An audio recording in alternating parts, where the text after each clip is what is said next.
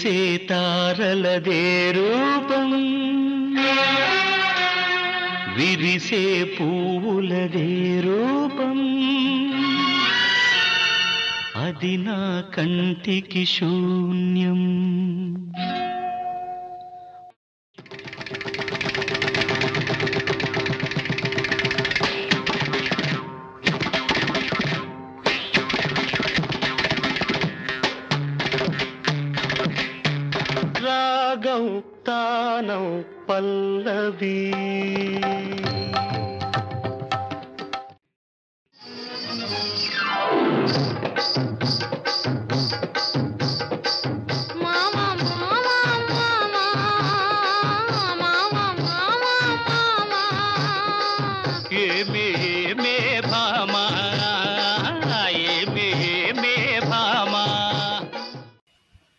హర్విల్లు పాడ్కాస్ట్కి పునఃస్వాగతం. ఈరోజు నాతో పాటు వీళ్ళని అతిథులు అనకూడదు. వీళ్ళు నా ఇప్పుడు కో హోస్ట్ అన్నమాట ఈ ఎపిసోడ్లో. ఒకరు అరుణ్ పైడిమర్రి. తను మీలో చాలా మంది తెలుసు. నాతో పాటు అలాగే కృష్ణ తగిరాలతో కలిసి అరుణ్ ఇళరాజా గురించి four part series podcast almost two years ఏం చేసేది. అది మీ మీ అందరూ బాగా నచ్చినందుకు మాకు ఇప్పటికీ సంతోషం. అలాగే రెండవ కో హోస్ట్ యశ్వంత్ ఆలూరు. తనతో కూడా నేను ఒక పాడ్కాస్ట్ చేశాను. ఏంటంటే తెలుగులో నలుగురు ప్రముఖ ప్రఖ్యాత దర్శకుల శైలి గురించి విశ్లేషిస్తూ బాలచందర్ విశ్వనాథ్ బాపు ద్యంధ్యాల వీళ్ళ గురించి విశ్లేషిస్తూ చేశాను. అలాగే ఇప్పుడు మేము ముగ్గురం కలిసి మీ ముందుకు ఎందుకు వచ్చామంటే ఇళరాజా గారి గురించి పాడ్కాస్ట్ చేసిన తర్వాత ఆయన మ్యూజిక్ని విశ్లేషిస్తూ ఇంకా మళ్ళీ ఇంకొక మ్యూజిక్ డైరెక్టర్ గురించి చేస్తామని చేద్దామని అనుకోలేదు. కానీ ఇలా మాట్లాడుతూ ఉన్నప్పుడు వీళ్ళిద్దరితో కానీ లేకపోతే వేరే మిత్రులు ఎవరికైతే కనుక సంగీతం మీద మంచి ఆసక్తి ఉందో ఒక విషయం ప్రస్ఫుటంగా నాకు అర్థమైంది. ఏంటంటే ఒక దర్శకుడు ఇప్పుడు మేము ఎవరి గురించి అయితే చేయబోతున్నాము విశ్లేషణ కానీ ఆయనకు ఒక ట్రిబ్యూట్ లాగా. అంత లాంజివిటీ ఒక ఆల్మోస్ట్ ఒక ఫోర్ డెకేడ్స్ ఉన్న దర్శకుడు అలాగే తెలుగు ఆయనకి మాట్లాడటం అంత గొప్పగా తెలిగిపోయినా కూడాను ఆయన తెలుగులోనే ఎక్కువ సినిమాలు చేయటం అలాగే ఆయన పాటల్లో తెలుగు పదాలు అర్థం భావం కూడాను రెండు మనకి కనపడటం.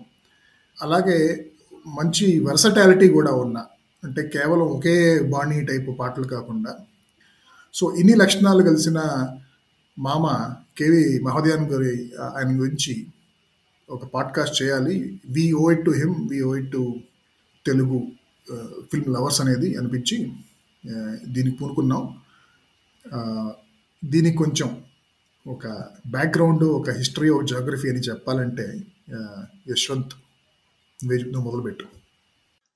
ధన్యవాదాలు నాగ్ గారు శ్రోతలందరికీ మరొకసారి నమస్కారం. హరివిల్లు పాడ్కాస్ట్ ఛానల్ ద్వారా మళ్ళీ నాకు తెలిసింది పంచుకోవడం నా అదృష్టం. ఈసారి నాగ్ గారి ద్వారా కలి కలిగింది. ఈ ముందుగా మొదలు పెట్టే ముందు కొంతమందికి థ్యాంక్స్ చెప్పుకోవాల్సిన అవసరం ఉంది. అందులో ప్రథమంగా కృష్ణ తంగిరాల గారు. ఎందుకంటే ఇప్పుడు ఈ పాడ్కాస్ట్లో ఏవైతే పాటలు మీకు పరిచయం చేస్తామో విశ్లేషిస్తామో వాటి వెనకున్న సంగీత తాలూకు విషయాలు ఆయన ద్వారా తెలుసుకున్నాం కొన్ని. అలాగే ఆ, ఫణిశంకర్ గారు ఇంకొక వ్యక్తి. ఎందుకంటే అతనికి అతన్ని మేమందరం మైనర్ బాబు అంటాం. ఎందుకంటే ఎవ్వరికీ తెలియని పాటలు కేవలం సంగీత దర్శకుడికి పాడిన వాడికి రచయితలకి ఈవెన్ వాళ్ళు కూడా మర్చిపోయింటారు కొన్ని పాటలు. మేము చేసాము అని. అలాంటి పాటలు కూడా వెలికి తీసే ఒక వ్యక్తి ఆ, ఫణిశంకర్ గారు. అండ్ వీళ్ళతో పాటు కొంతమందికి Miner. Miner Babu. Miner Babu. M I N O R కాదు M I N E R please M I N E R Babu Miner Raja. So వీళ్ళతో వీళ్ళు వీళ్ళు మేము ప్రత్యేకంగా సారీ ప్రత్యక్షంగా మేము ధన్యవాదాలు చెప్పాల్సిన వ్యక్తులు బట్ పరోక్షంగా కొంతమంది ఉన్నారు. ఆ, ఒకరు ఆ, first obvious person is S P Balasubrahmanyam garu. ఎందుకంటే చాలా విషయాలు ఆయన పాడుతా తీయగా కానీ స్వరాభిషేకం కానీ ఇలాంటి వేదికల మీద పంచుకున్న విషయాలు మాకు చాలా క్యూస్ ఇచ్చాయన్నమాట. అంటే ఫర్దర్ రీసెర్చ్ చేయడానికి మహాదేవన్ గారి గురించి. అండ్ ఇంకొక వ్యక్తి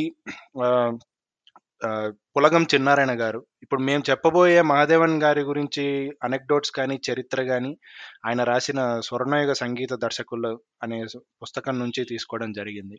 మరొక వ్యక్తి నిర్మాత శ్రీ కాట్రగడ్డ మురారి గారు. ఈయన గురించి మహాదేవన్ గారి గురించి మాట్లాడేటప్పుడు ఈయన గురించి ఖచ్చితంగా మాట్లాడవలసిన అవసరం ఉంది. ఎందుకంటే ఈయన తీసిన సినిమాలకు మహాదేవన్ గారే సంగీతం చేసేవారు. మహాదేవన్ గారు పరమపదించిన తర్వాత ఈయన సినిమాలు తీయనని నిశ్చయించుకున్నారనమాట సో ఈయన ఈయన తన ఆటోబయోగ్రఫీగా రాసుకున్న నవ్విపోదురు గాక అనే పుస్తకం నుంచి కూడా కొన్ని అనెక్డోట్స్ తీసుకోవడం జరిగింది. ఇంకా వీళ్ళందరి వీళ్ళతో పాటు ఇంకా నే మేము వేరే వేరే వాళ్ళ దగ్గర నుంచి విన్న విషయాలు ఇవంతా కూడా కొన్ని చెప్తాము. అంటే వాళ్ళందరినీ మేము గుర్తు పెట్టుకొని మెన్షన్ చేయలేకపోవచ్చు. సో ఎవరన్నా ఈ విషయం నేను చెప్పిందే అని మీకు ఎవరికన్నా అనిపించిందంటే తప్పకుండా ఆ క్రెడిట్ మీదే అనమాట సో ఇది నెక్స్ట్ ఓవర్ టు అరుణ్ గారు. హరివిల్లు ప్రేక్షకులకి నమస్కారం. మామ మహాదేవన్ గురించి చెప్పాలంటే అది ఒక గంటలోనో ఒక రెండు గంటల్లోనో తేల్చే విషయం కాదు. తెలుగు సినిమా చరిత్రలో సంగీత దర్శకుల్లో చాలా గొప్ప పాత్ర మామ మహాదేవంది. కానీ నాకేమనిపిస్తుందంటే ఆ- అప్పుడప్పుడు ఒక బాలు గారో లేకపోతే ఇంకా సుశీలమ్మో లేకపోతే జానకమ్మో చెప్పడం తప్పితే ఆయన గురించి పెద్దగా మనుషులు మాట్లాడుకున్నది లేదు కొన్ని వీడియోలు ఈ ఇళయరాజా గారి గురించో ఇంకెవరి గురించో మనం యూట్యూబ్లోనో ఎక్కడైనా వినుంటాం కానీ మామ మహాదేవన్ గురించి నాకు పాడ్కాస్ట్ చేద్దామని చెప్పిన తర్వాత నేనే ఆసక్తి కొద్దీ అసలు మనుషులు ఏం మాట్లాడుకున్నారని చూస్తే నాకు తెలిసి ఒక పది వీడియోలు కూడా లేవేమో మామ మామ మహాదేవన్ గురించి. సరే ఇంకా మన తెలుగు పాడ్కాస్ట్లు అలాంటి వాటిలో మ్యూజిక్ గురించి ఉన్నవే చాలా తక్కువ. కాబట్టి ఇది ఒక యజ్ఞంలాగా తీసుకుని కొంచెం కంటెంట్ జనరేట్ చేసి యశ్వంత్ చెప్పినట్టు ఫణిశంకర్ స్పాటిఫైలో పెట్టిన మామ మహాదేవన్ ప్లేలిస్ట్లో పాటలన్నీ ఓపిక్గా విని కొన్ని నోట్స్ రాసుకుని తయారు చేసిన కంటెంట్ ఇది. ముఖ్యంగా అందరూ గమనించాల్సిన విషయం ఏంటంటే వేల పాటల్లో ఒక రెండు గంటల సమయంలో అన్ని పాటలు ప్లే చేయడం కుదరదు. ఈ పాట రాలేదు ఆ పాట రాలేదు దీని గురించి చెప్పలేదు దాని గురించి చెప్పలేదు అని ఎవరు అనుకోకండి. మీరు ఇంతవరకు గమనించని విషయాలు ఏమన్నా మేము మీకు మీ ముందర మీకు తీసుకురాగలిగాము అంటే మా ఈ కృషి సక్సెస్ అయినట్టు అర్థం అనమాట మేము సఫలీకృతులు అయినట్టు అర్థం. కొన్ని పాయింట్స్ మనం అబ్జర్వ్ చేయము మన పాట వింటున్నప్పుడు. అది ముఖ్యంగా మామ మహాదేవన్ పాటల్లో. ఒక ఇళయరాజా గారి గురించి మనం బోల్డ్ అన్ని వీడియోస్ ఉన్నాయి యూట్యూబ్ నిండా. సరే మామ మహాదేవన్ గురించి తమిళంలో కొన్ని వీడియోస్ ఉన్నాయి కొన్ని పాటలు కవర్ వర్షన్స్ చేస్తూ. సో ఈ ముఖ్య ఉద్దేశం కొన్ని పాటలు ఎంచుకుని అందులో ఉన్న గొప్ప విషయాలు మీకు ఇంట్రడ్యూస్ చేయడమో రీఇంట్రడ్యూస్ చేయడమో చేస్తున్నాం. ఈ పాడ్కాస్ట్ మొదలు పెట్టినప్పుడు నాగ్గారు ఒక మాట అన్నారు. ఏమిటంటే మాదేవన్ ఎంచుకున్నాం ఎందుకు ఎంచుకున్నాం? అనేది. సో దానికి కంటిన్యూషన్గా నాకే నా పర్సనల్ ఒపీనియన్ ఏంటంటే ఎందుకు మహాదేవన్ గురించి ఇప్పుడు మాట్లాడుకోవాలి? ఏం అవసరం? అంటే మామూలుగా ఈ ఇప్పటి జీవన విధానాలకు కానీ ఇప్పుడున్న మనకున్న సోషల్ మీడియా ట్రెండింగ్స్కి కానీ మహాదేవన్ గారి సంగీతం గురించి చాలా వరకు తెలియదు ఎందుకంటే దానికి ఒక రీజన్ కూడా ఉంది. అంటే దీన్ని ఎవరు ఎవరిని బ్లేమ్ చే బ్లేమ్ చేయడానికి ఏమీ లేదు. ఎందుకంటే before the social media explosion or internet explosion జరిగే ముందే వెళ్ళిపోయిన వ్యక్తుల జీవితాలు కానీ వాళ్ళ వాళ్ళు సాధించిన ఘనతలు కానీ వీటన్నిటిని మనకు రికార్డెడ్గా లేకపోవడం ఒక కారణం. అలాగే చాలామంది విషయాల్లో ఇది జరిగిన విషయమే. ఒక ఎంఎస్ విశ్వనాథన్ గారి విషయంలోనూ జరిగింది ఇంకా వేటూరు సుందరరామూర్తి గారి విషయంలోనూ జరిగింది.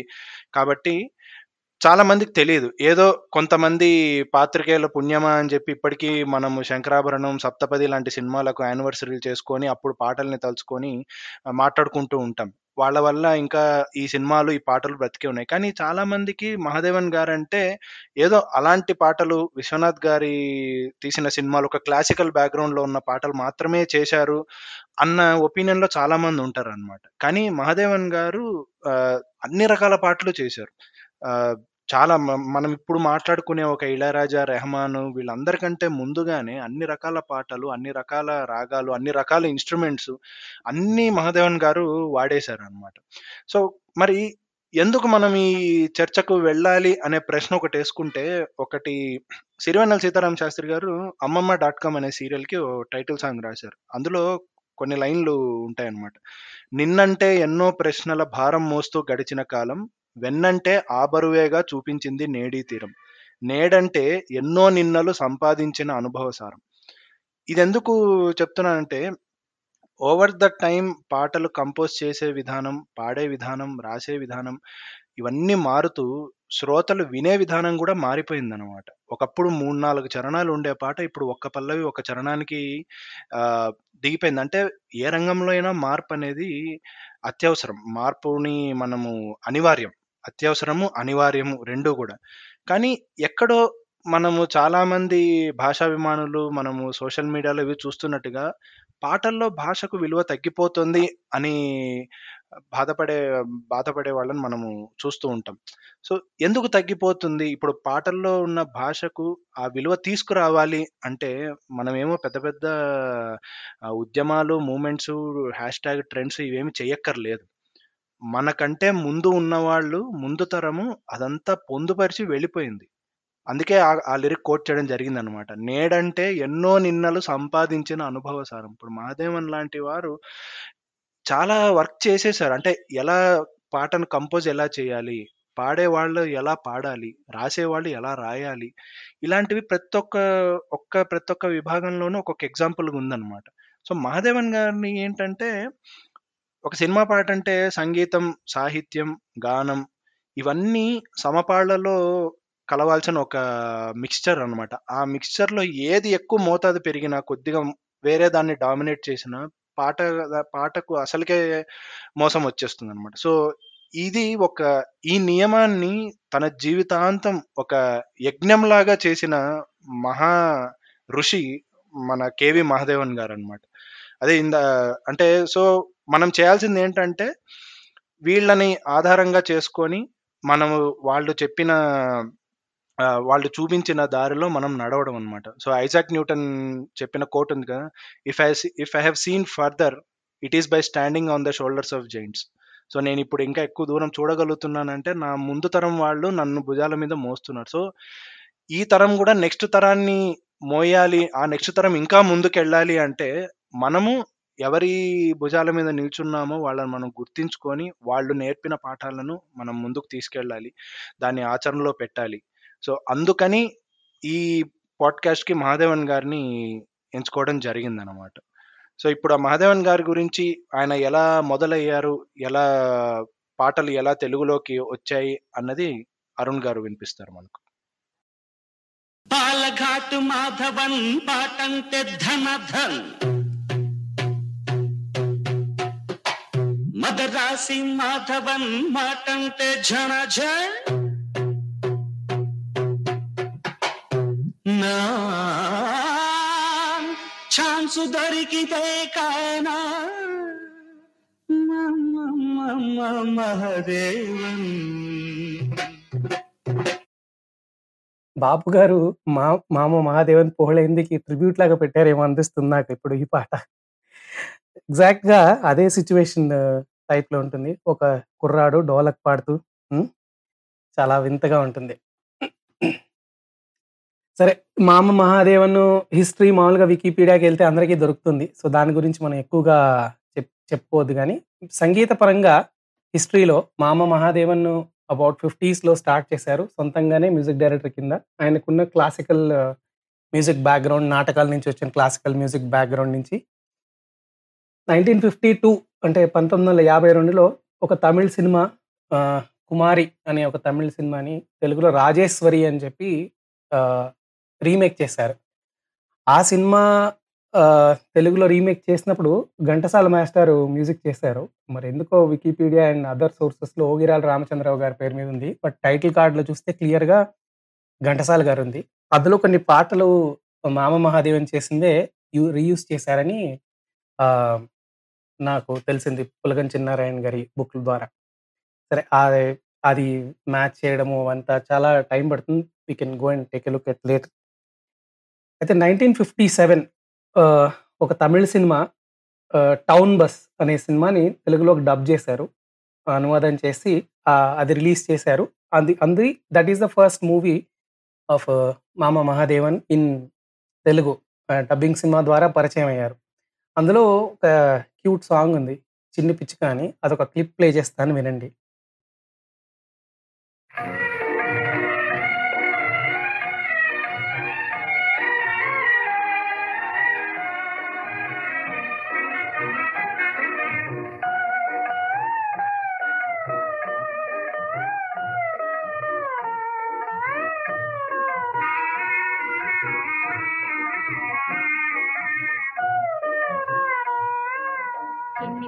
పిచ్చుక చిన్ని పిచ్చుక చాట తెలపవే. చిన్ని పిచ్చుక చిన్ని పిచ్చుక జాడ తెలపవే. నన్ను విడిపోయిన ప్రాణత పురుగు సుతలు పడే చిన్ని పిచ్చుక చిన్ని పిచ్చుక చాడ తెలపవే. నన్ను విడిపోయిన ప్రాణ సపుడువు సుతలు పడే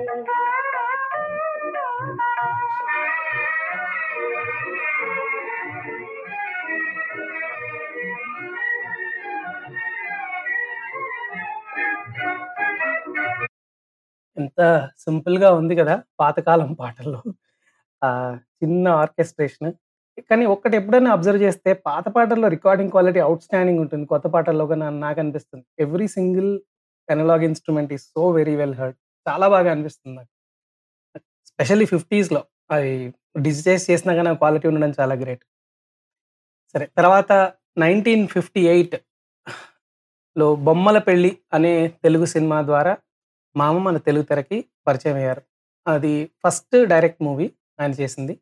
ఇందులో ఇంకొక పాట కూడా వినిపిస్తాను. ఓల్డ్ స్టైల్ సాంగ్ కాబట్టి ఖచ్చితంగా వింటే బాగుంటుందని నాకు feeling. Let me just play. Bommala Pelli అనే సినిమాలో హాయిగా ఏఎం రాజా జిక్కి పాడారు.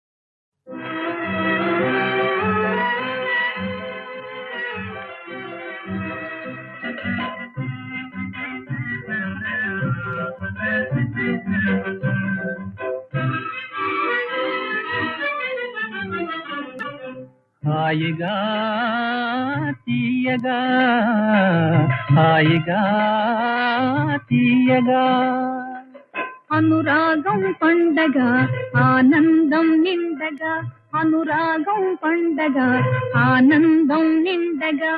చేదామి కాపురము చెలిమి పొంగు ఇల్లుగా హాయిగా తీయగా హాయిగా తీయగా.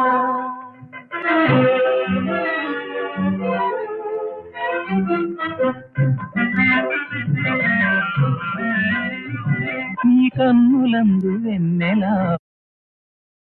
విన్నారు కదా?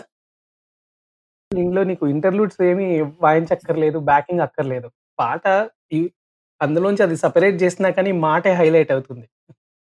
ఇంటర్లూడ్ ఈజ్ జస్ట్ అది రెస్ట్ ఇవ్వడానికి తప్పితే ఏం పెద్ద పనికొచ్చేటట్టు ఏమీ ఉండదు. పాట దట్స్ హౌ ఇట్ ఈస్ ఇక్కడ మాట గురించి వచ్చింది కాబట్టి నేను ఒక విషయం చెప్పాలి. మామూలుగా మనము సంగీతం గురించి వస్తే ఒక శ్లోకం చెప్తూ ఉంటారు అందరూ. స్టేజ్ ఎక్కేసి శిశురు వేత్తి పశురు వేత్తి వేత్తిగాన రసం పణిహి అని.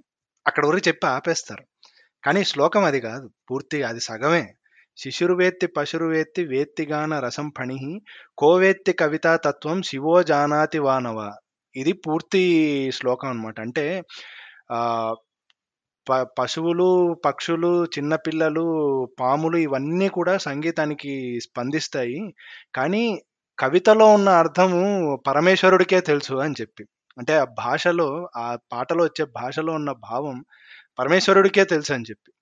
అంటే సంగీతం సాహిత్యం రెండు ఈక్వలే. అది అమ్మవారికి రెండు కళ్ళు అని చెప్తారు.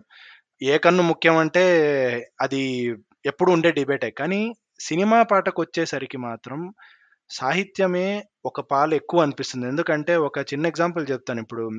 ఇది ఏదో సందర్భంలో సీతారామ శాస్త్రి గారు అన్నమాట ఇప్పుడు ఒక చోట రవీంద్ర భారతి లాంటి ఆడిటోరియంలో నువ్వు బయట ఉన్నావు లోపల ఏదో ప్లే చేస్తున్నారు.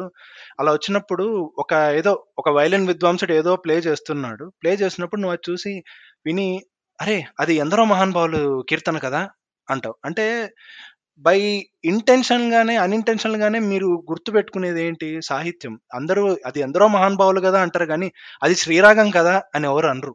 ఎందుకంటే శ్రీరాగంలో ఇంకా ఎన్నో పాటలు ఉండొచ్చు. కానీ అది ప్లే చేసినప్పుడు అక్కడ సరిగమ పదిని ఇలా వచ్చింది కదా అది శ్రీరాగం అని అనరు. ఎందరో మహానుభావులు కదా అంటారు. అంటే సినిమా పాటలో సాహిత్యానికి అంత ఇంపార్టెన్స్ ఉంది. సో పరమేశ్వరుడే పరమేశ్వరుడికే తెలుసు అన్నారు కదా. సో తెలుగు భాష ఎలాంటిదంటే పదము పలికే విధానాన్ని బట్టి ఒక అర్థాన్ని ఒక భావాన్ని ఒక సందర్భాన్ని కలిగి ఉంటుంది అనమాట అదంతా చాలా పర్ఫెక్ట్గా తెలుసుకున్న ఒక వ్యక్తి కేవి మహాదేవన్ అంటే పరమేశ్వరుడే తెలుసుకో తెలియచ్చు అని అన్నారు కదా శ్లోకంలో ఆ మహాదేవుడే కేవి మహాదేవన్ కృష్ణన్ కోయిల్ వెంకటాచలం మహాదేవన్.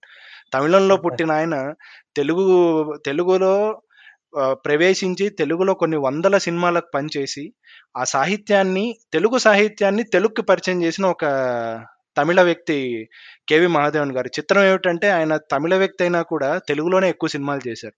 సో చూస్తుంటే తమిళంలో ఆయన చేసిన మొత్తం సినిమాల్లో తమిళంలో రెండు వందల ఎనభై ఐదు చేస్తే తెలుగులో మూడు వందల ఎనభై ఐదు చేశారు ఆయన. అంటే అంతగా తెలుగు ప్రజలతో మమేకం అయిపోయి మహాదేవన్ నుంచి మామ అయిపోయి ఇంకా ఎప్పటికీ ఆయన అందరికీ మామలాగే మెలుగుతారన్నమాట. ఈ ఈ పాట అయిన తర్వాత నైన్టీన్ ఫిఫ్టీ ఎయిట్ అయిన తర్వాత అలానే పంతొమ్మిది వందల యాభై ఎనిమిదిలో ముందడుగు అనే ఒక చిత్రం కృష్ణ శోభన్ బాబు యాక్ట్ చేయని ముందడుగు అనే చిత్రం. ఆ, అందులో పాటలు కూడా చాలా ప్రజాదరణ పొందాయి. ఆ, ఒక విషయం చెప్పాల్సింది ఇక్కడ ఏంటంటే ఆ కాలంలో బైలింగ్వల్స్ అంటే ద్విభాషా చిత్రాలు ఎక్కువ చేసేవాళ్ళు. చిత్ర పరిశ్రమ మొత్తం చెన్నైలో స్థిరపడిన మూలాన అప్పుడు మద్రాసు ఇప్పుడు చెన్నైలో స్థిరపడడం. తర్వాత ప్రొడక్షన్ కాస్ట్ కూడా చాలా కలిసి వస్తాయి కాబట్టి చాలా వరకు సేమ్ హీరో హీరోయిన్స్ కూడా ఉండేవాళ్ళు. ఆల్మోస్ట్ అలా ఆ తరం వాళ్ళందరికీ తెలుగు తమిళం బ్రహ్మాండంగా వచ్చు.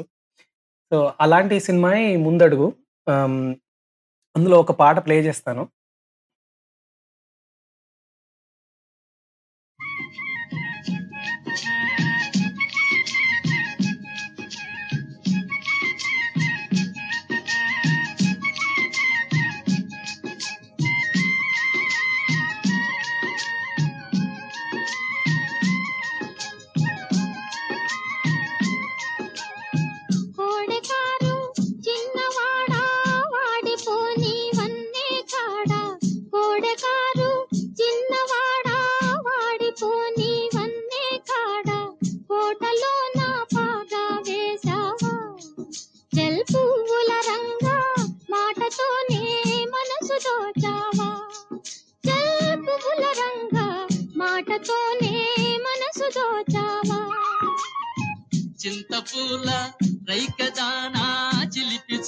చిన్నదాన చింతపూల రైకదానా చిలిపి చూపుల చిన్నదాన కోరికలతో కోటే కట్టావా?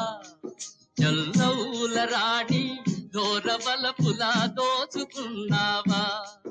చల్లవుల రాణి దోరబల పులా దోచుకున్నావా? Can you identify the female singer ఈ జానకి గారు జానకి గారు. ఎంత అండి, ఎంత- సాఫ్ట్గా భలే ఉంది వాయిస్ మాధవ్ పెద్ది- హాయిగా ఉందో. ఎక్స్ప్రెషన్ అసలు ఆ కాలంలో చిన్నదానికి కూడా ఎంత చిన్న ఎక్స్ప్రెషన్కి ఎంత ఇంపార్టెన్స్ ఈ కాలంలో ఊరికే పాడేస్తుంటారు అనిపిస్తుంది నాకు. అండ్ ఇంకొక విషయం కూడా ఈ మధ్య కాలంలో ఒకటి వచ్చే పాటలు ఈ ఆర్కెస్ట్రేషను ఇన్స్ట్రుమెంటేషన్ ఇదంతా కొన్నిసార్లు వాయిస్ని డామినేట్ చేసేసి అక్కడ లిరిక్ ఏంటో వినపడకుండా చాలా పాటలు అనిపిస్తుంటాయి. ఈ మధ్య నేను ఏదన్నా లిరిక్ అర్థం కాకపోతే యూట్యూబ్లో కొత్తగా ఫీచర్ వచ్చింది. Playback speed zero point five zero point two five కో తగ్గిస్తే తప్ప వినపడట్లేదు. అంటే సంగీతం కంపోజ్ చేసే వాళ్ళు కూడా ఒకసారి వెనక్కి వెళ్ళి మహాదేవన్ గారు లాంటి పాటలు వింటే ప్రతి వన్ ఎక్స్ స్పీడ్లోనే నార్మల్ స్పీడ్లోనే ప్లే చేస్తూ ఉన్నా కూడా ప్రతి ఒక్క అక్షరం ప్రతి ఒక్క సిలబుల్ అక్షరం కూడా కాదు ప్రతి ఒక్క సిలబుల్ కూడా వినిపించేంత క్లియర్గా వాయిస్ని పెట్టి అలాగని ఆయన ఏమి బీట్ రిథమ్ యాడ్ చేయలేదు. అంటే ఇప్పుడు ఇందాక ప్లే చేసిన పాటలో వెనక ఎంత బాగా డప్పు వినపడుతుంది డప్పు వినపడుతుంది వాయిస్ కూడా వినపడుతుంది. అలా రెండు. వినిపించేలా అదే ఇందాక చెప్పినట్టు సమపాళ్ళలో అలా కలిపారు ఆయన. అదే బ్రహ్మాండం. అలాగా పట్టించుకోవట్లేదు కాబట్టే నువ్వు ఉల్టే వస్తాయి. నువ్వు ఉల్టే లాంటి పాటలు వస్తాయి. ఎవరికి పట్టించుకోకుండా బ్రహ్మాండంగా రాసిన నీ కాళ్ళని పట్టుకు వదలనివి వేరే రకంగా వినిపిస్తాయి మన మన కర్మ అంతే తర్వాత పంతొమ్మిది వందల యాభై తొమ్మిదిలో ఆలుమొగలు ఆ, మాంగళ్యం సహస్ర శిరచ్ఛేద అపూర్వ చింతామణి అలాంటివి తర్వాత వచ్చిన చిత్రాలు. వీటిలోంచి ఏం పాటలు ఏం ప్లే చేయట్లేదు స్పెసిఫిక్గా.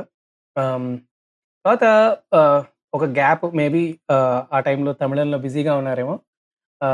పంతొమ్మిది వందల అరవై రెండులో మంచి మనసులు అనే ఒక చిత్రం వచ్చింది. ఇది మామ సినిమా తెలుగు సినిమా ప్రస్థానంలో ద బిగ్గెస్ట్ హిట్ ఆ టైంలో. ఇందులో అందరికీ తెలిసిన పాటలు ఉన్నాయి ఇప్పటికీ పాడుకుంటారు. ముఖ్యంగా ఏవండోయ్ శ్రీవారు ఒక చిన్న మాట ఏ ఊరు వెళతారు ఏది కాని వేళ ఏవండో టన్ భలే ఉంటుంది ఆ ఇంటర్వ్యూ తర్వాత నన్ను వదలి నీవు పోలేవులే అది నిజములే ఇది చాలా పాపులర్ పాట తర్వాత మామ మామ మామ మామ మామ మామ అది విలలపై శిల్పాలు చెక్కినారు. అసలు ఈ పాటలు ఎవరికి తెలియని తెలుగు వారు ఉంటారంటే నాకు అసలు బిలీవ్ కూడా చేయలేను నేను. ఇంతకీ ఈ మామ మామ మామ అనే ఈ దీని మీద ఏదో కథ ఉంది. యశ్వంత్ నీకు తెలుసా ఈ కథ ఏంటో? అంటే ఈ ఈ మామ మామ అనే పాట చేసిన తర్వాత నుంచి ఆయన్ని మామ అని పిలవడం మొదలు పెట్టారు అనమాట మహాదేవన్ గారిని ఎందుకు మామ అని అంటారంటే ఈ పాట చేయడం వల్ల. ఆ మావ మావ మావ అంత అంటే ప్రజల నోళ్ళల్లో ఎంతగా నానిపోయిందంటే ఈ పాట మామ మహదేవన్ మామ మహదేవన్ అంటే మహాదేవన్ రెఫర్ చేయాలంటే మామ మహాదేవన్ అని రెఫర్ చేయడం స్టార్ట్ అయ్యి అక్కడ నుంచి అది కూడా కట్ అయిపోయి మామ అనే చలామణిలోకి వచ్చేసారు అంటే ఈ పాట ఎంతగా పాపులర్ అంటే ఇప్పటికీ ఎవరైనా అంత్యాక్షరి ఆడుతుంటే మా అక్షరం వస్తే ఫస్ట్ గుర్తొచ్చే పాటే ఇది.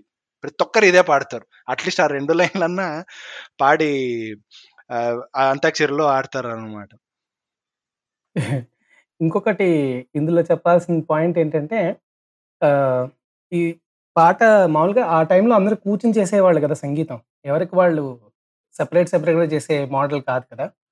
సో వాళ్ళు వాళ్ళు చూపులతో తర తర తర తర తర తర తర అలానే రాశారట లిరిక్ ముందర ఏదో ఉండాలి దానికి క్యూ అని డిసైడ్ అవ్వాలి అవ్వలేకపోతే అందులో అప్పుడు పోలేంది గారు మహాదేవన్ గారు మామ మామ మామ అని యాడ్ చేశారు అది యాడ్ చేసిన వలన అది కూడా ఒక రీజన్ ఇది నేను ఇంటర్వ్యూలో చూశాను యాక్చువల్గా పోలేంది గారి ఇంటర్వ్యూ తమిళంలో చూశాను అప్పటి నుంచి ఆయన పేరు మామ అని వచ్చింట ఇందాక అనుకున్నట్టుగా ఆయన భాషకి ఎంత విలువ ఇస్తారు అనే దానికి ఒకనొక ఒకానొక సందర్భంలో మళ్ళీ సీతారామ శాస్త్రి గారే చెప్పిన ఇంకొక వాక్యం మహాదేవన్ గారు అన్నారంట. ఏదో సందర్భంలో ఇసై అన్నాడా ఇసై? పాటకు వార్తేదానే ముఖ్యం అని. అంటే సంగీతం ఏముందిరా సంగీతం? పాటకు మాటే కదా ముఖ్యం అని చెప్పి దాని అర్థం అనమాట అంటే బహుశా నాకు తెలిసి ఈ మాట అన్న సంగీత దర్శకుడు ఈయన ఒక్కరే అనుకుంటాను. ఎందుకంటే ఏ సంగీత దర్శకుడు సంగీతాన్ని తక్కువ చేసి మాటకే ప్రాధాన్యత ఇచ్చిన దాఖలాలు మనకు చాలా తక్కువ ఉంటాయి. అంటే ఎవరి మ్యూజిక్ డైరెక్టర్ గారు పేరు తీసుకోను కానీ ఆయన ఏదో అన్నారని నువ్వే చెప్పావు నాకు. ఏంటి ఆ మాట తమిళంలో? ఆ అదే ఆయన అన్న మాట ఏమిటంటే అక్షరాలు శవాల్లా పడుంటాయి మేము సంగీతంతో ప్రాణం పోస్తే లెగిసాడతాయని అన్నారంట ఒక ఆయన. సో అలాంటి వాళ్ళు అలాంటి వాళ్ళకంటే ముందు వ్యక్తి మహాదేవన్ గారు. అంటే చాలా మందిని ఈ సందర్భంగా ఇప్పుడు చరిత్ర చెప్పుకుంటున్నాం కాబట్టి కొన్ని విషయాలు చెప్పదలుచుకున్నాను. చాలా మందిని ఇండస్ట్రీకి పరిచయం చేసిన వ్యక్తి మహాదేవన్ గారు. ఎంఎస్ విశ్వనాథన్ గారు మహాదేవన్ గారి దగ్గర అసిస్టెంట్ ఈ విషయం చాలా మందికి తెలియదు. ఎంఎస్ విశ్వనాథన్ గారిని నువ్వు మ్యూజిక్ డైరెక్టర్ అవ్వరా అని ప్రోత్సహించింది కూడా మహాదేవన్ గారే. ఆయన ప్రోత్సాహంతో మ్యూజిక్ డైరెక్టర్ అయిన ఎంఎస్ విశ్వనాథన్ గారు ఆయన బతుకున్నంత వరకు మహాదేవన్ గారి ముందు కూర్చోలేదంట. ఎంఎస్ విశ్వనాథన్ గారు మ్యూజిక్ డైరెక్టర్ అయిన తర్వాత చాలా హైట్స్ చూశారు కెరీర్లో. బట్ ఎప్పుడు మహాదేవన్ గారి ముందు ఆయన కూర్చోలేదంట. అంత భక్తి ఉండేదంట ఆయనకి. అండ్ అలాగే ఇప్పుడు మనకు చాలా ఫేమస్ అయిన డ్రమ్మర్ శివమణి అందరికీ తెలుసు. చాలా ఫేమస్ అయ్యారు శివమణి డ్రమ్మర్గా ఆయనకు పద్మశ్రీ కూడా పద్మ అవార్డ్స్ కూడా వచ్చాయి. ఆయన ఇంట్రడ్యూస్ చేసింది కూడా మహాదేవన్ గారే. సీతామహాలక్ష్మి సినిమాలో ఆయన ఫస్ట్ పం డ్రమ్ వాయించిన పాట సీతాలు సింగారం మాలచ్చి బంగారం. సో అది అండ్ దీని వెనక ఒక స్టోరీ కూడా ఉందన్నమాట ఒక చిన్న స్టోరీ అవి. మహాదేవన్ గారి దగ్గర ఆర్కెస్ట్రా కండక్ట్ చేసే వ్యక్తి ఆనంద్ అని ఒక వ్యక్తి ఉండేవారట. సో ఆ ఆనంద్ అనే వ్యక్తి కొడుకు శివమణి గారు. శివమణి గారికి చెవుడు ఉండేదట. మరి ఇప్పుడు ఆయన ఏమైనా ఇన్స్ట్రుమెంట్ వాడుతున్నారో తెలియదు రెక్టిఫై చేసుకున్నారు. సో ఆయన ఏమిటంటే ఇంటి నుంచి చెంబులు గిన్నెలు మూతలు ఎత్తుకొని వచ్చేసి డబ డబ డబ దాని మీద వాయించేవారంట. వాయిస్తే పోలేంది గారు ఏంట్రా వీడు? ఏంటిది? అని చూస్తున్నారంట. సో సీతామహాలక్ష్మి టైంలో మురారి గారి ముందు కాటరగడ్డ మురారి గారి ముందు ఈ శివమణి అప్పుడు చాలా చిన్న అబ్బాయి అంట ఆయన. ఈయన వాయిస్తుంటే ఈయన చూస్తున్నారు పోలేంది గారు కొంచెం కోపంగా చూశారంట ఏంటి సౌండ్ ఏంటి గోల్ ఏంటి అని చెప్పి.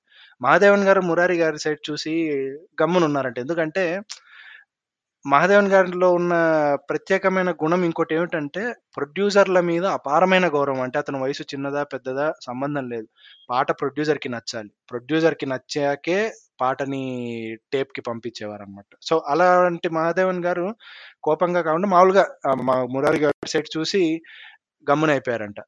అలాంటి అతన్ని మురారి గారికి నచ్చాడు ఆ వ్యక్తి అన్న ఉద్దేశంతో అతన్ని సీతాలు సింగారం మాలచ్చి బంగారం అనే పాటకి డ్రమ్మర్గా తీసుకున్నారంటే. ఇప్పటికీ శివమణి గారు ఏ స్టేజ్ ఎక్కినా నా మొదటి సినిమా సీతామహాలక్ష్మి అనే చెప్పుకుంటారు.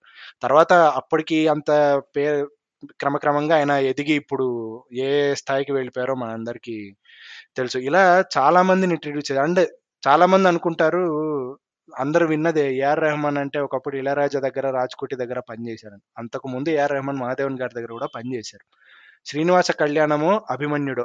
ఏదో సినిమా కరెక్ట్గా తెలియదు కానీ జాయ్ అని ఒక వ్యక్తి సింథసైజర్ ప్లే చేసేవారంట. ఆ సింథసైజర్ ప్లే చేసే జాయ్ దగ్గర ఏఆర్ రెహమాన్ అసిస్టెంట్గా సింథసైజర్ ప్లే చేసేవాడు. అండ్ మ్యూజిక్ డైరెక్టర్గా ఛాన్స్ వచ్చిన తర్వాత ఏఆర్ రెహమాన్ చేసిన వెంటనే చేసిన పని ఏమిటంటే మహాదేవన్ గారి దగ్గరకు వచ్చి ఆయన దగ్గర బ్లెస్సింగ్స్ తీసుకొని వెళ్ళాడట.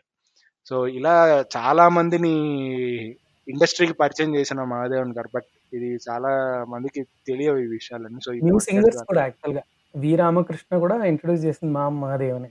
బాలు. గారిని ఫస్ట్ నాగేశ్వరరావు గారికి పాడింప చేసింది నా హృదయపు కోవెలలో.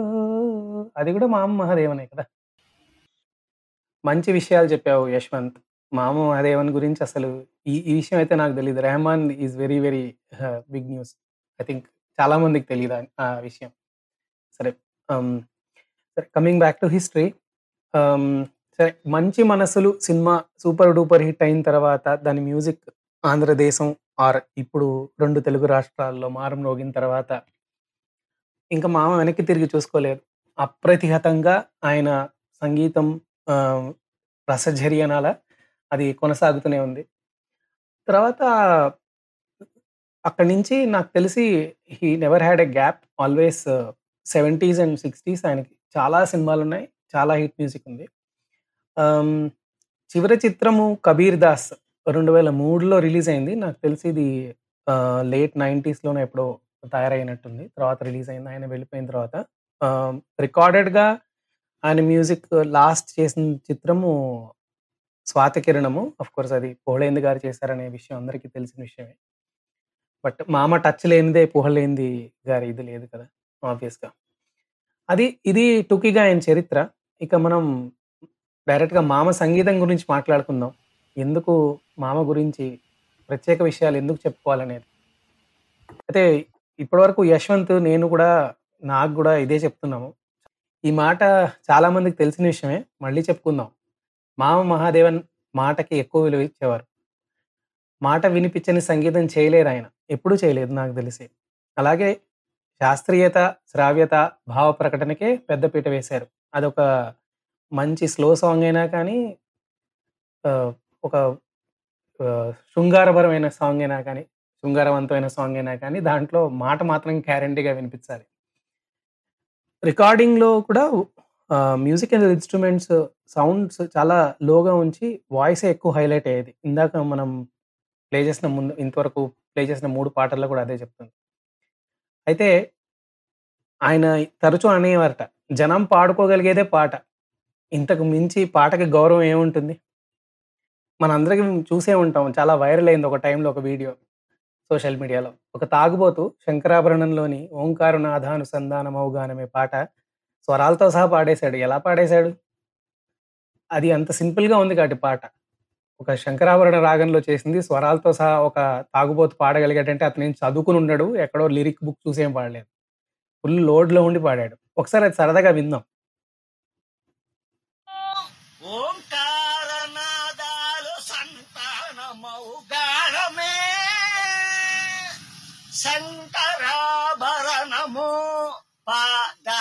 పాదాని శంకరాభరణము.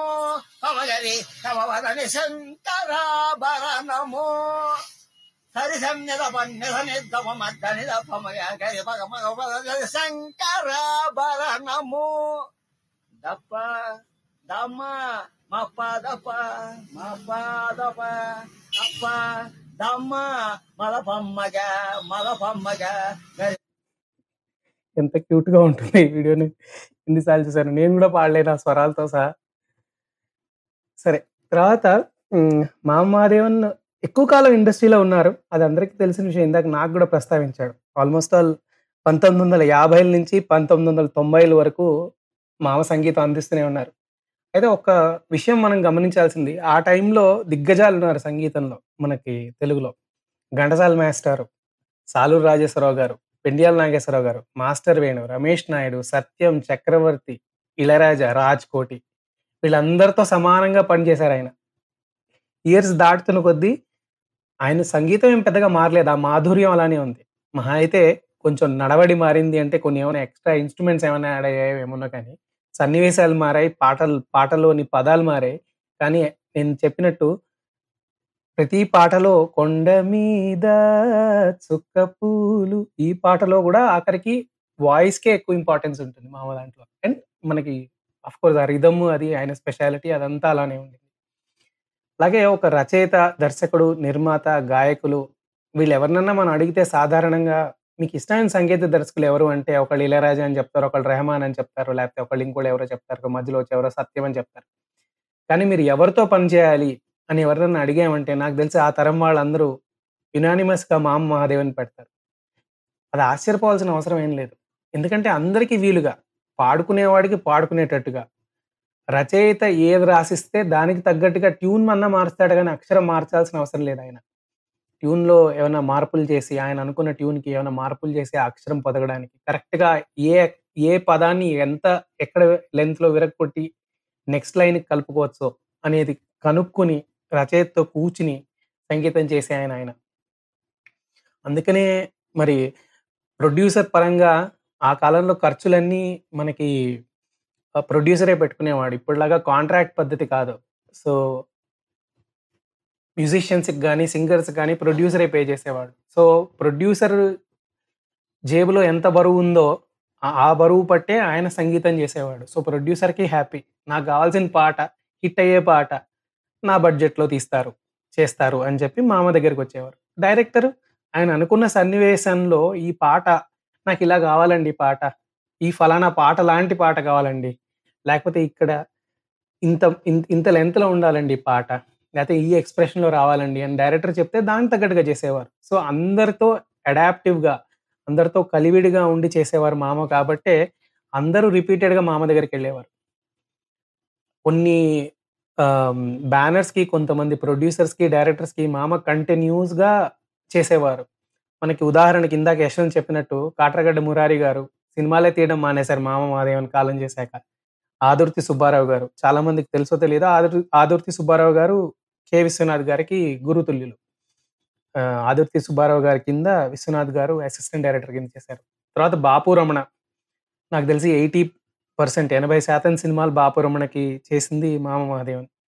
సరే 'భార్గవ్ ఆర్ట్ ప్రొడక్షన్స్' సినిమాలో అన్ని సినిమాలకి చేసింది 'మామ 'Jagapathi art pictures' hero Jagath Babu వాళ్ళ ఫాదర్ బ్యానరు. కే విశ్వనాథ్' ఇలాగే ఎందరో అందరికీ కావాల్సిన వాడు మామ. అందరికీ కావాల్సినట్టుగా సంగీతం చేసేవాడు మామ. అందరిని మెప్పించగలిగేవాడు మామ. మహాదేవన్ గారు చాలా ఇందాక మీరు చెప్పారు కదా నిర్మాతల ఎవరు ఎందుకు అందరూ కంఫర్టబుల్‌గా పనిచేస్తారు ఆయనతో అంటే, ఆయనకు చాలా responsible person and very professional music director. Mahadevan garu recording చేశారంటే 9-1 కాల్ షీట్‌లోనే రికార్డింగ్ జరిగేది. 9-1 కాల్ షీట్‌లో మరీ ముఖ్యంగా ఆయన ఆస్థాన సంగీత దర్శకుడుగా ఉన్న మురారి గారికైతే 9-1 కాల్ షీట్‌లో పాట రికార్డింగ్ అయిపోయి నెక్స్ట్ సెకండ్ సెషన్‌లో టేప్కి వెళ్ళిపోయేదంట పాట. అంటే అంటే ఐ మీన్ టేప్ అంటే అవుట్ డిస్క్ వెళ్ళిపోయేదన్నమాట రికార్డింగ్ ప్రాసెసింగ్‌కి. సో, అంత ప్రొఫెషనల్‌గా పనిచేసేవారు. అండ్ ఎప్పుడూ ఆయన ప్రొడ్యూసర్‌ల కోసమే తప్పించేవారు ప్రొడ్యూసర్‌కి నచ్చాలి అని. ఇందాక 'అభిమన్యుడు' సినిమా గుర్తు చేశారు కదా 'అభిమన్యుడు' సినిమా ముందు మురారి గారు యాజ్ యూజువల్‌గా చక్రవర్తి సారీ మహాదేవన్ గారితోనే చేయించుకుంటారు. 'అభిమన్యుడు' సినిమా తీద్దామని అనుకుంటున్నప్పుడు 1983, 84 ప్రాంతం అది. అప్పటికి చక్రవర్తి గారు చాలా పెద్ద ఫామ్‌లో ఉన్నారు మ్యూజిక్ డైరెక్టర్‌గా. ఈయనకేమో మహాదేవన్ గారితోనే సినిమా చేయాలని. అక్కడికెళ్ళి అసిస్టెంట్‌ని పంపించి మాధవన్ గారి డేట్స్ తీసుకురా అంటే, మాధవన్ గారు అన్నారంట, "ఏట్రా అందరూ చక్రవర్తి, చక్రవర్తి అంటుంటే మీ వాడేంటి ఇంకా నా పేరే జపిస్తున్నాడు" అని చెప్పి లేదంటే మీరుంటేనే సినిమా చేస్తారు" అని చెప్పగానే ఆ సినిమా మొదలైంది. ఫస్ట్ పాట రికార్డింగ్ ఇలాగే 9-1 కాల్ షీట్ అయిపోయి పాట టేప్కి వెళ్ళిపోయిన తర్వాత పోలేంది గారు వచ్చి మురారి గారితో అన్నారంట, "నీకు తెలుసా మామ హార్మోనియం బట్టి ఎనిమిది నెలలు అయింది అని. అంటే ఆ అది అక్కడి నుంచి మహాదేవన్ గారికి మళ్ళీ సెకండ్ ఇన్నింగ్స్ అనే చెప్పుకోవాలి. మళ్ళీ చాలా హిట్లు వచ్చాయి మళ్ళీ ఆ ఉన్న 6, 6 ఏళ్ళు, 8 ఏళ్ళలో చాలా హిట్స్ వచ్చాయి. అండ్ ఈయనకి ఇంకా ప్రొడ్యూసర్ అంటే ఎంత గౌరవం అంటే, అదే మురారి గారు 'నారి నారి నడుమ మురారిలో' మీరందరూ ఈ పాట వినే ఉంటారు. ఏం వానో తడుముతున్నది. దీని ఒరిజినల్ ఇది యాక్చువల్‌గా ఇది మహాదేవన్ గారి ట్యూన్ కాదు. ఇళయరాజా 'ధర్మపత్ని' అనే ఒక తమిళ సినిమాలో చేసిన 'నాన్ తేడుం సెవెంత్ పూవిద్ ఈ పాట ఒరిజినల్ ట్యూన్ ఇది. ఏ మురారి గారికి ఏమిటంటే హిందోళ రాగం అంటే విపరీతమైన పిచ్చి. ఆయన్ని ఇంప్రెస్ చేయాలంటే మహాదేవన్ గారు, మురారి గారి కాంబినేషన్‌లో కాస్త సంగీతం తెలిసిన వాళ్ళు వింటే దాదాపుగా హిందోళ రాగంలోనే ఉంటాయన్నమాట పాటలు. ఈయన అడిగారంట, "మామ నాకు ఈ పాట చేసి పెడతావా" అని. చేసి పెడతావా అంటే పోలేంది గారు అంట "లేదు లేదు మామ అలాగా చేయరు. వేరే వాళ్ళ ట్యూన్‌లు వాడరు. నీకు ఆయన ట్యూన్ చేసిస్తారంటే" మహాదేవన్ గారు ఆపారంట. కా ఆగ్రా వాడు ప్రొడ్యూసరు. వాడు మనకు డబ్బిచ్చేవాడు. వాడికంతా మనం పనివాళ్ళము. వాడు చెప్పిందే మనం చెయ్యాలి" అని చెప్పి ఏది ఆ ట్యూన్ వినిపించని ట్యూన్ విన్నారు. ట్యూన్ ఒక్కటే తీసుకున్నారు. ఇన్‌స్ట్రుమెంటేషన్ అంతా ఆయన సొంతంగా చేశారనమాట సో, అంటే నిజంగా ఒక 'శంకరాభరణం' లాంటి సినిమాతో నేషనల్ అవార్డు తీసుకున్న ఒక మ్యూజిక్ డైరెక్టరు తర్వాత ఎవరో మ్యూజిక్ డైరెక్టర్ చేసిన పాటిచ్చి నాకిది చేసి పెట్టు అంటే, ఇంకా మ్యూజిక్ డైరెక్టర్ అయితే హార్మోనియం పక్కన పడేసి కుర్చీ కాలుతో తన్ని వెళ్ళిపోయేవారు. కానీ ఈయన ఎంత సౌమ్యులంటే ఆ పాట తీసుకొని ప్రొడ్యూసర్‌కి నచ్చాలి. అతను మన డబ్బులు ఇచ్చేవాడు అని అంత గౌరవించి ఆ పాట చేశారు అంటే this is at another lesson what ఒక మ్యూజిక్ ఫీల్డ్ సినిమా ఫీల్డ్ వాళ్ళే కాదు. రెగ్యులర్‌గా మామూలు మనుషులు కూడా నేర్చుకోవాల్సిన క్వాలిటీ. అంటే మనం ఏదో ఒక ఒకటి సాధించేసిన తర్వాత వీడేంటి నాకు చెప్పేదనేది ప్రతి ఒక్కరికి ఉంటుంది మనలో. ఆ హిపోక్రసీ అనేది లేకుండా మనం ఎంత సాధించినా ఒదిగే ఉండాలన్నది మనం నేర్చుకోవాలి. అండ్ నువ్వు చెప్పిన చాలా చాలా ఇంపార్టెంట్ పాయింట్ చెప్పావు. నువ్వు 'ఏం వానో తరుముతున్నది' సాంగ్. అలాంటివి 3 ఉన్నాయి పాటలు టోటల్‌గా. మా అవును. మహాదేవన్ చేసింది. అవును. ఓకే. అన్నిటికి ఇదే రీజన్ అయ్యుంటుంది. ఒకటి 'నే రాజా నాది' అది ఇళయరాజా సాంగే. కరెక్ట్. తర్వా తర్వాత 'మన్నెంలో మనగాడు' సినిమాలో 'ఓ మామ పాట ఉంటుంది. అది కూడా మనకి. రాసాతి అది ఐ థింక్ 'ముదల్ మర్యాద' ఈ సినిమాలో తెలుగులో 'ఆత్మబంధువుగా' వచ్చింది. సో 3 పాటలు ఇళయరాజావే చేశారు అనడానికి అదే రీజన్ అయ్యుంటుంది. ఆహ్, ప్రొడ్యూసర్ అడుగుంటారు, కట్ చేసింటారు ఇంత చెప్పినప్పుడు మనము 'పుళేంది' గారి గురించి గ్యారంటీగా మాట్లాడుకోవాలి. There is no second thought. I I would want నేను దయచేసి పోలేంది గారి గురించి కొన్ని మాటలు చెప్పు.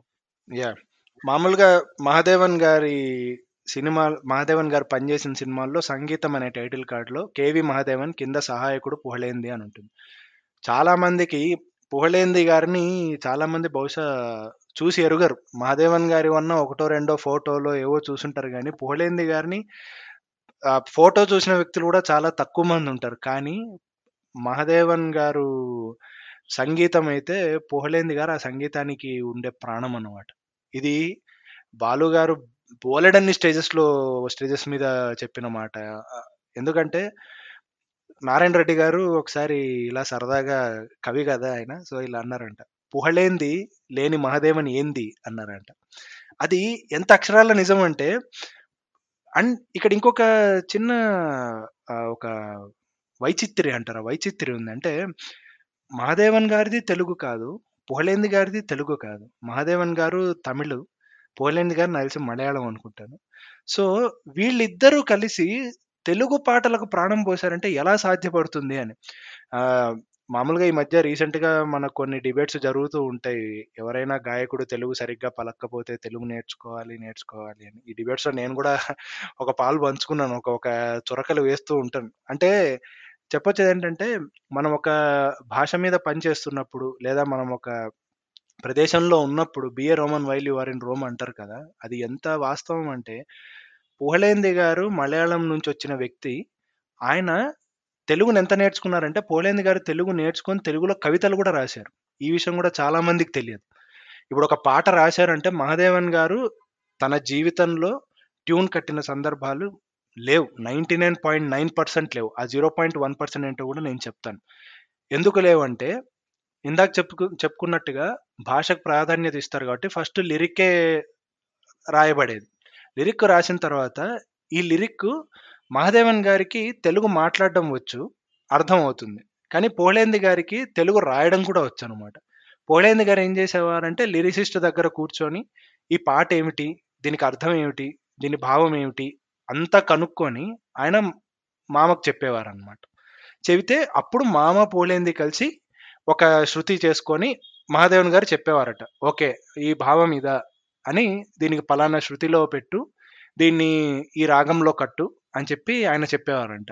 చాలామంది బాపు గారు ఒక ఇంటర్వ్యూలో చెప్పారు. చాలామంది పుహలేంది గారే చేశారు. మహాదేవన్ ఏం చేయలేదని అనుకుంటారంట.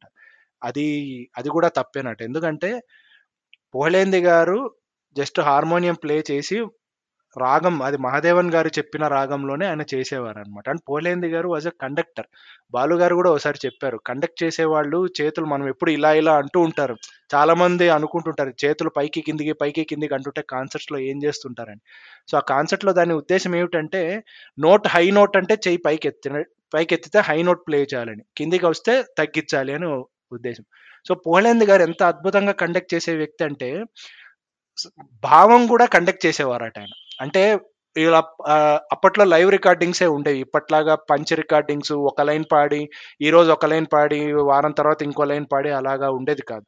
ఇప్పుడు ఎలాగైతే మనం 'స్వరాభిషేకం', 'పాడుతా తీగ'లో లైవ్ ఆర్కెస్ట్రా చూస్తామో పాటల రికార్డింగ్ కూడా అలాగే జరిగేది. అంటే ఒక్కసారి టేప్ రన్ అయిందంటే అది రన్ అవ్వాల్సిందే. అది గనక ఎక్కడన్నా కట్ అయిందంటే ప్రొడ్యూసర్‌కి టేప్ లాస్, డబ్బుల్ లాస్. అందుకని చాలా భక్తి శ్రద్ధలతో చాలా రిహార్సల్స్ చేసేవారనమాట. వినే ఉంటారు అందరూ. బాలు గారు కానీ సుశీల గారు కానీ జానక్ గారు కానీ చెప్తుంటారు. మేము అన్ని టేకులు అన్ని రిహార్సల్స్ చేసాం. ఇప్పుడు టేకులు అంటున్నారు. అప్పుడు రిహార్సల్స్ అనేవాళ్ళు. మేము అన్ని రోజులు రిహార్స్ చేసాం. లతా మంగేష్కర్ గారు కూడా చెప్పేవారు. మేము అన్ని రోజులు రిహార్సల్ చేసామని. సో, పుహలేంది గారు అలా పాడుతున్నప్పుడు భావాన్ని కూడా కండక్ట్ చేసేవారట. ఇప్పుడు ఒక పాట ఇలా ఉంది. ఈ భావం పలకాలి. ఆ భావాన్ని కూడా అందంగా కండక్ట్ చేసే వ్యక్తి 'పుహళేంది' గారనమాట. అందుకని 'మహాదేవన్' ఆహ్, 'పుహళేంది లేని మహాదేవన్ ఏంది' అంటే దాని పరమార్థం ఇదే. అంత గొప్ప స్నేహితులు వాళ్ళు.